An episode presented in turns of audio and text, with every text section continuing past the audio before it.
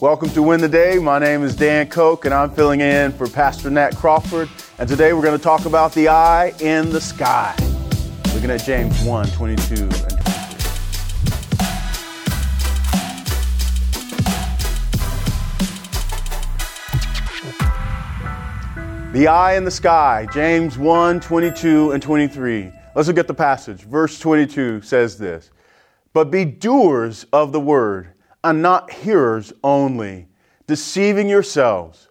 For if anyone is a hearer of the word and not a doer, he is like a man who looks intently at his natural face in a mirror. I'm an ex athlete. I love sports. I love watching excellence in sports.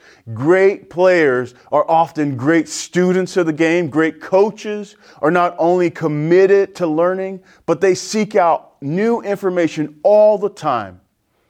But I didn't always have an appreciation for this kind of excellence in sports. I remember as a freshman in college realizing that our practices, our practices, were being filmed every day by our coaches and staff. In high school, we only watched game film, and sometimes that could be hard to watch, but in college and beyond, they film practices. Do you know how much anxiety is created in an insecure freshman athlete as his coaches point a red laser onto the projector screen, following his every movement of a practice? Do you understand how nerve wracking that was as a freshman?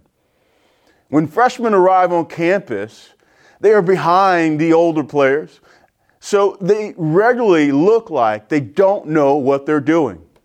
And now there's a camera detailing for them every movement. Coach would always say, The eye in the sky don't lie. Now that's significant to our passage. You see, James warns against self deception.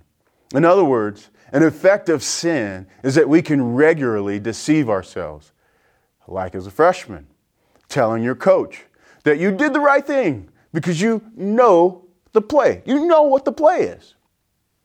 Only to see later in practice film study that though you knew the play, you were still in the wrong position. You were still in the wrong place. Regularly, daily, we can allow ourselves to be self deceived based on what we think we know. We need a humble and honest view of ourselves, like the one that 1 Corinthians chapter 10 verse 13 gives us. No temptation has overtaken you that is not common to man.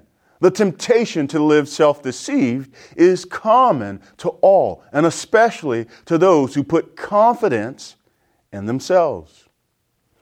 The two things I want you to see here are that self deception is a challenge for everyone. And secondly, putting confidence in yourself, or as the Bible puts it in Philippians, confidence in the flesh. However, the Word of God, like a camera or the eye in the sky, as my coaches put it, shows you exactly who you are and how you're supposed to live. The Word acts as a mirror, it exposes everything. Hebrews 4:12 says, "For the word of God is living and active, sharper than any two-edged sword, piercing to the division of soul and of spirit, of joints and of marrow, and discerning the thoughts and intentions of the heart. Guess what? We need this kind of accountability. In fact, the Holy Spirit's structure for accountability for us is first the Word of God. Second, it's other Christian brothers and sisters.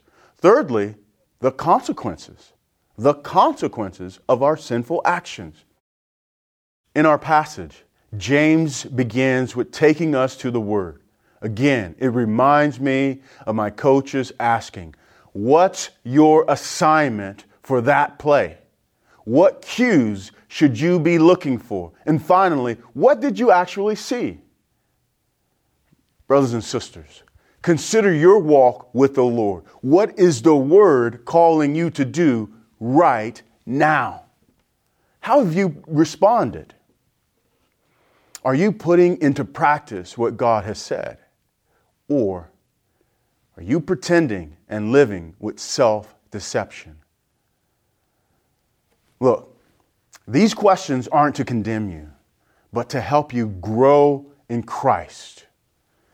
The greatest coach with the greatest eye in the sky is the Holy Spirit. And He wants you to have a humble and honest view of yourself so that you can grow. And He doesn't want you to sweep your sin under the rug until condemnation or pride drives you away from God. No, He wants you to look at Christ, to see the love of God for you, and to have you respond by repenting and asking the Holy Spirit to coach you out of whatever mess you're in right now. God wants to coach you out of the mess that you're currently in. If you just repent and look to Him. Knows where you're at and wants to coach you out of it. And friends, that's how you win the day. Amen. Hey, I hope you enjoyed the message today. If you'd like to go even deeper, join us in Go Tandem. Go Tandem is our spiritual fitness app to help you move closer to Jesus each and every day. So download Go Tandem on your mobile device. Oh, and by the way, this service we offer is at no cost to the user or even to the churches who benefit, but it does come at a real cost. Would you consider partnering with us at backtothebible.org? That's backtothebible.org.